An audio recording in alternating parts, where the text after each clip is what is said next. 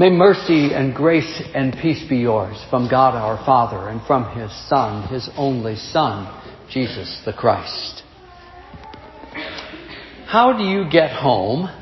How will you get home from 19291 Stone Oak Parkway a little bit later this morning or perhaps early this afternoon? Some of you will head north up 281.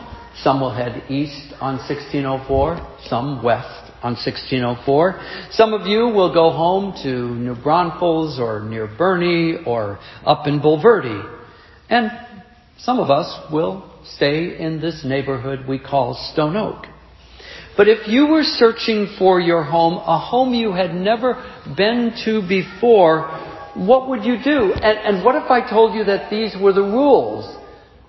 No printed map, no digital map, no GPS, no, hey Siri, tell me how to get to the home I've never been before.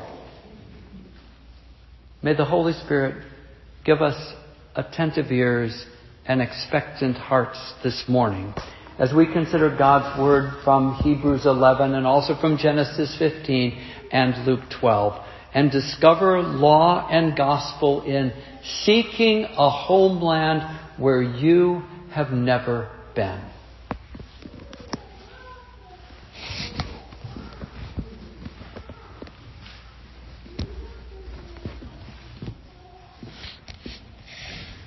People God dearly loves.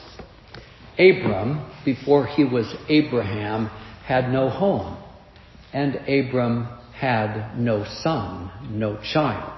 Hebrews 11 verse 8 tells us, By faith Abraham obeyed when he was called to go out to a place that he was going to receive as an inheritance, and he went out, not knowing where he was going.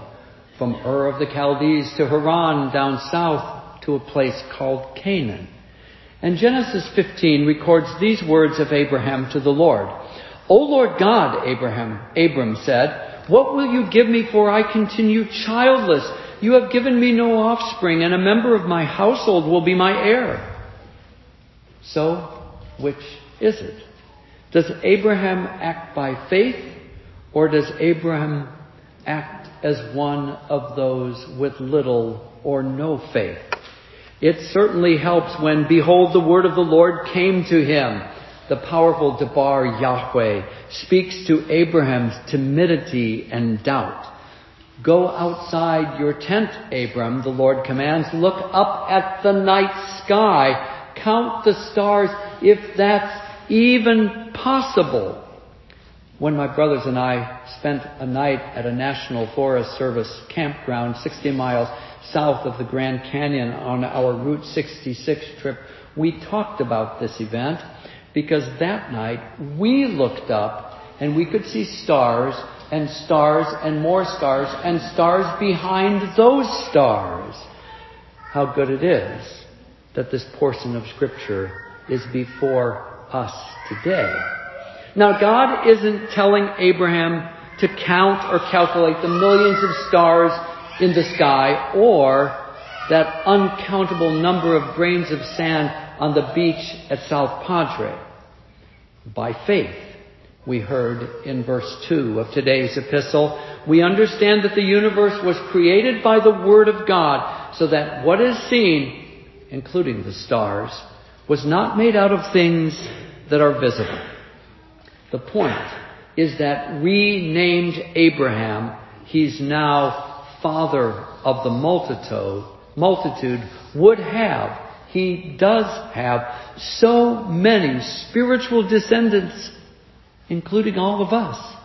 So many that the number is as incalculable as the stars God scattered and arranged by His creative word. That's good. But then there is this reality in our lives and in our hearts. I'll start by saying it in the first person. I want to stay here. I want to live in the place I know, the place that makes me comfortable. I want security because I think I have things under my control. I don't want to go anywhere. I'll say it a bit differently. We settle for camping in a tent when we're promised a solid home in an established city. We settle for wandering when we're promised a place in God's kingdom, when we are promised citizenship, which echoes the words of Jesus in today's gospel from Luke 12. We're anxious. We wonder and worry about what we'll eat when we have more in our pantries and in our cupboards than millions of people will see in almost a year. We wonder and worry about clothes to cover our bodies when we have more clothes we don't wear crowding our closets and stuffed into our dresser drawers than millions of people possess in their entire wardrobe. Jesus calls us to look at the ravens and all the birds. He tells us to notice the lilies and the grass. And he warns us that his people are not to seek all those temporary goods, but to seek his lasting kingdom of salvation. Our wrong direction seeking is law. It's what we do, or what we think we can do, or what we think we should do, or what we want to control. Is the law speaking judgment on our looking at and trusting present reality as fleeting and false as it is, rather than God's promises? Yes, it is. Is it law that we accuse God as Abraham did of not keeping his word? Yes, it is. Because we do. Is the law that we count too low? We should be in awe of the multitude of stars Instead, we count things that don't matter, that don't count. But we must count our sins. Count them all. And confess and confront the sin of either being restless or content to wander far and farther from home. We forget or we deny that what really counts is what God says to us and about us. He says, I have traveled.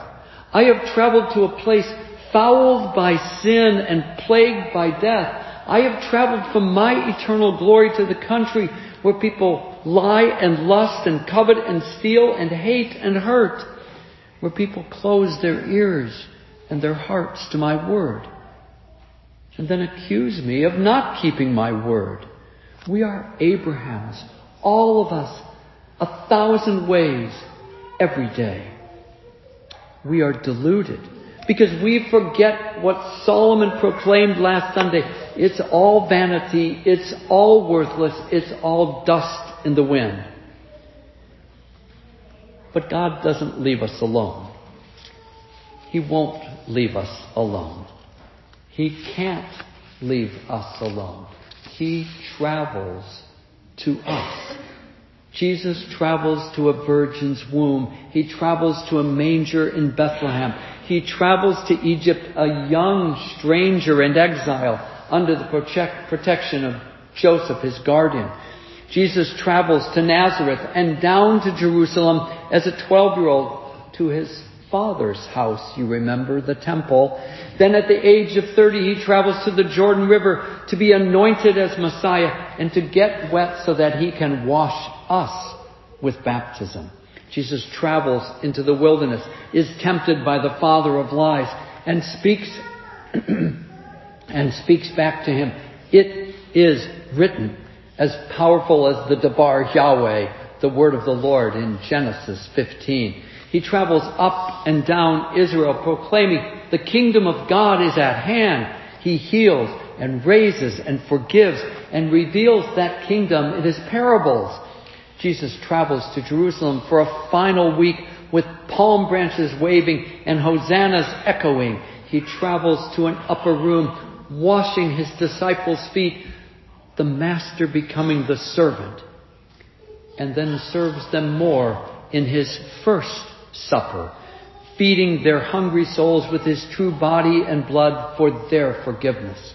Jesus travels to a lonely garden and prays that the Father's will be carried out in his suffering and dying. He travels to courtroom and palace, to trials and hearings, to mockery and lies, to shouts of crucify, crucify. Jesus travels to Golgotha, stumbling and falling for weariness under the cross being weighted by your sin and mine. Then nails are driven into wrists and feet, and our Lord prays, Father, forgive them, and promises, Today you will be with me in paradise, and finally proclaims, It is finished.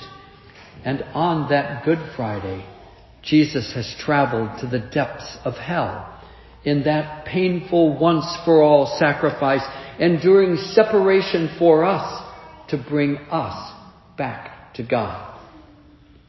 Jesus travels more when his lifeless body is carried to a stone cave. On the third day he travels again. Jesus descends into hell to declare his victory. He travels to life, life returned, life restored, life raised to never die again. And now he travels to his church. In his gospel proclaimed, in absolution spoken, in washing with plain old Edwards aquifer water to join us to his dying and rising, in his supper given for you to taste and see his mercy and grace. Jesus travels with his people, giving joy at the marriage of a son in St. Louis, and joy at the birth of a third daughter up in Grand Rapids, Michigan, giving hope to those with salty tears who will gather tomorrow morning in New Braunfels. By faith, we walk with Abraham and all the saints, that great cloud of witnesses. For we too are called to go out to a place we will receive as inheritance. We are the heirs, not knowing where we are going, but trusting that God will take us to His land of promise, to a city with the foundation of Christ, to the kingdom of the precious little flock, to a better country, to a homeland where we have never been before, but where Christ waits and Christ welcomes. In the name of the Father and of the Son and of the Holy Spirit.